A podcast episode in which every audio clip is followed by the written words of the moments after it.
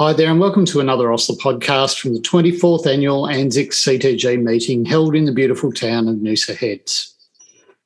My guest on the podcast today is Emma Ridley, Manager of the ICU Nutrition Program at the Monash University ANZICS Research Centre. She joins me today to chat about her survey of nutritional practices in Australasian ICUs, known as the Nutrient Study, presented here at the conference. Emma, welcome to the podcast. Thanks for having me. Emma, what was the lead up to this study? What were the objectives, and why did you perform it? Well, we're actually doing some interventional studies, some RCTs at the moment, and I realised through that process that we had put the cart before the horse in a couple of areas. So I thought, hang on a minute, we don't really understand totally about what's happening in practice, and we probably should go back and have a good look about what's happening in practice before we go too far. And we unfortunately had a process that doesn't exist anymore where we a lot of us were involved in an international audit practice process of nutrition, but that was stopped several years ago now, and so it was a big gap. We haven't been able to do that on a large scale, and I think some sites individually had been auditing their nutrition practice, but it had really dropped off in terms of, I guess, a dedicated audit of nutrition practice. And I was also conscious that smaller sites may not have the resources to do this on their own. And so we really thought, okay, there's an opportunity here for us to understand our practice, to provide some data back to sites to use their own quality improvement processes and understand their nutrition care processes, but also then to feed into our research ideas so that they are relevant to issues that are happening in practice. So that's really how it all came about, and I'm very grateful to the 44 sites that managed to get it done in amongst COVID, which is really incredible, really great work. Emma, which patients were you specifically looking at? We purposely kept it broad. So when we were thinking about who we're going to include, we didn't want to make it a study just for ventilated patients, for example, or make it a study, you know, that really then makes it a study for big metropolitan ICUs in many aspects. And we wanted to be sure that we're being broad and getting a snapshot of really what is happening out there for nutrition care, and getting a snapshot of who people are really seeing in their ICUs, not just in the big hospitals. So that made it different to other work that's been done before, because a lot of work is focused on ventilated patients. But for us, we felt that there was probably a need to understand more about what's happening in the non-ventilated patients as well. So we included patients that were both in ICU and HDU and who had been admitted after midnight on the day of our screening and remained in ICU for more than 48 hours and not for a sort of a bed block reason, obviously for an actual illness reason. So we weren't wanting people that just came for a little short stint, but we were also trying to be quite broad in that it wasn't just mechanically ventilated patients. So how did you go about it? What sort of information were you collecting, and how was that collected? It's an observational study, so it's a prospective observational study. We screened over 7 days, and so basically had a start date. We said everyone screen on our inclusion criteria and enter as many patients as you can in that period. The bigger sites sort of included around 20 patients, and some of the small sites between 5 to 10. And we knew that would probably be the case because we'd done a little bit of screening on our data to look at that. We linked with the APD database, so we wanted to make it as streamlined as possible. That's pretty hard with nutrition. Sometimes the data is hard to collect, but we tried to streamline it. And I think we've learnt a lot. We could do better, but we did try and streamline it. So we linked demographics with APD, which worked quite nicely and reduced the data burden on many of the sites. And we also linked some service provision data with ANZICS Core. And then we got extra service provision on dietetics, levels of service and things from the actual hospitals. And then we did data collection, so daily in ICU up until day 7, and then weekly after that, depending on regardless of where the patient was. So we included the ward this time, and we had a reduced data collection form for the ward, but that also makes it quite novel because a lot of people have not investigated this period, and it's something we're quite interested in as a research group.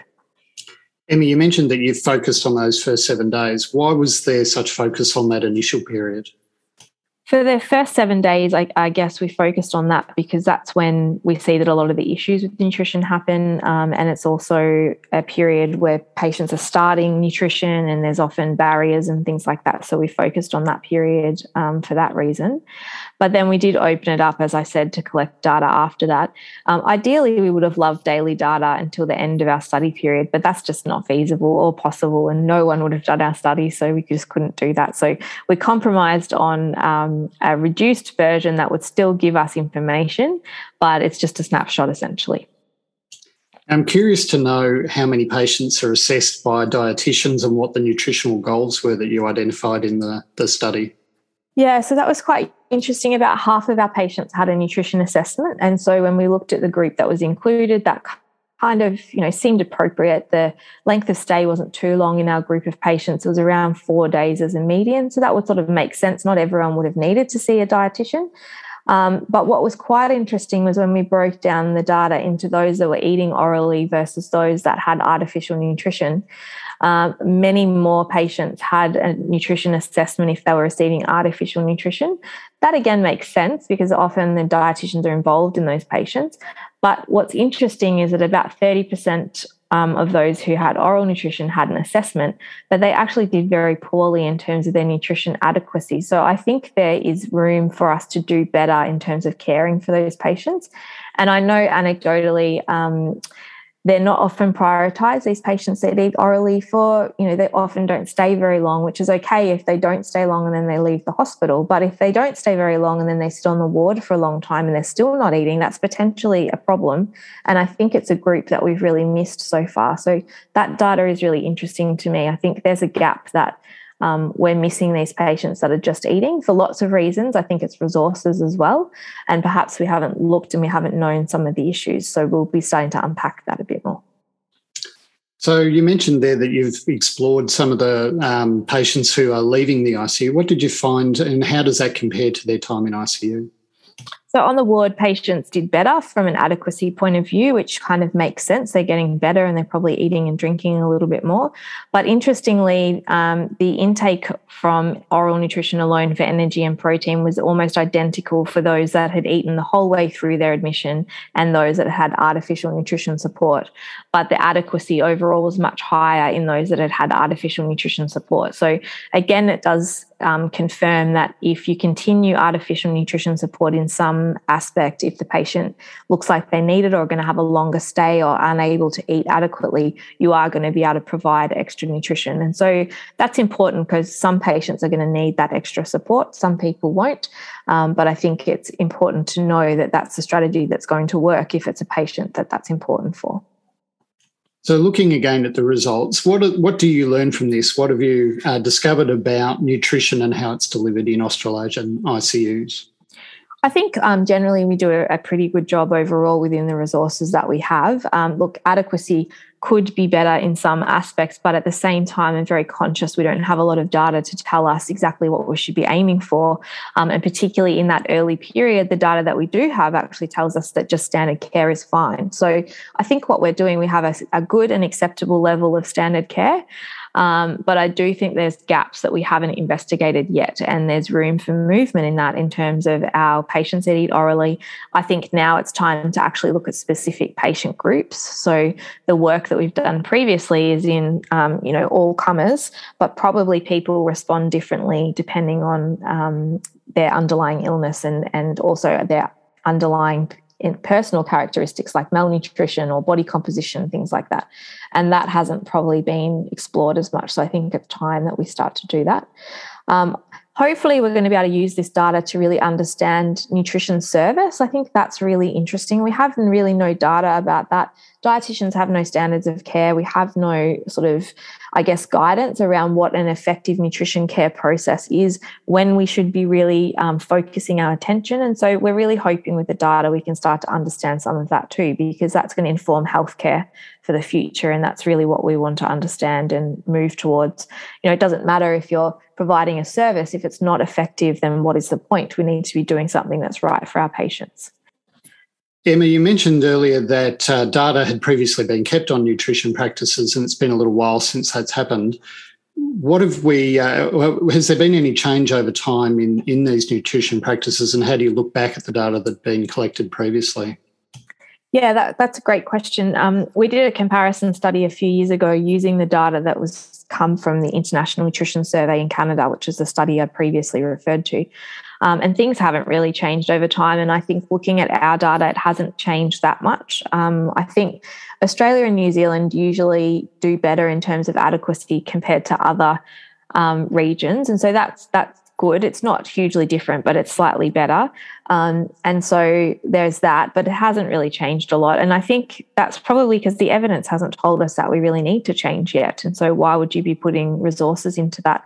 There's also the issue of translation of research, which, you know, often doesn't get translated. So there's that old issue as well. So it hasn't changed a lot in terms of what we know, particularly for ventilated patients. But I do think there is a significantly increasing number of people that are really starting to think about the post-ICU period, patients that eat alone, and also particular patient groups. So I think in the next sort of 10 years or so with nutrition research, you'll see that these sorts of things are really going to be coming to the forefront of our minds, I think. Are there any other take-home messages that you took from this data?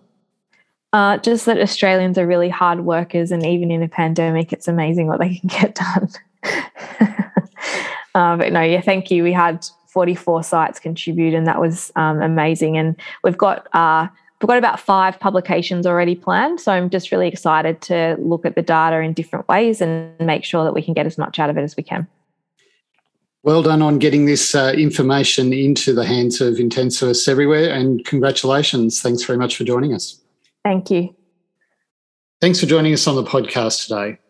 You can hear other great interviews from the ANZICS CTG conference here in Noosa, as well as hundreds of modules, podcasts, journal reviews, quizzes and articles by downloading our free app.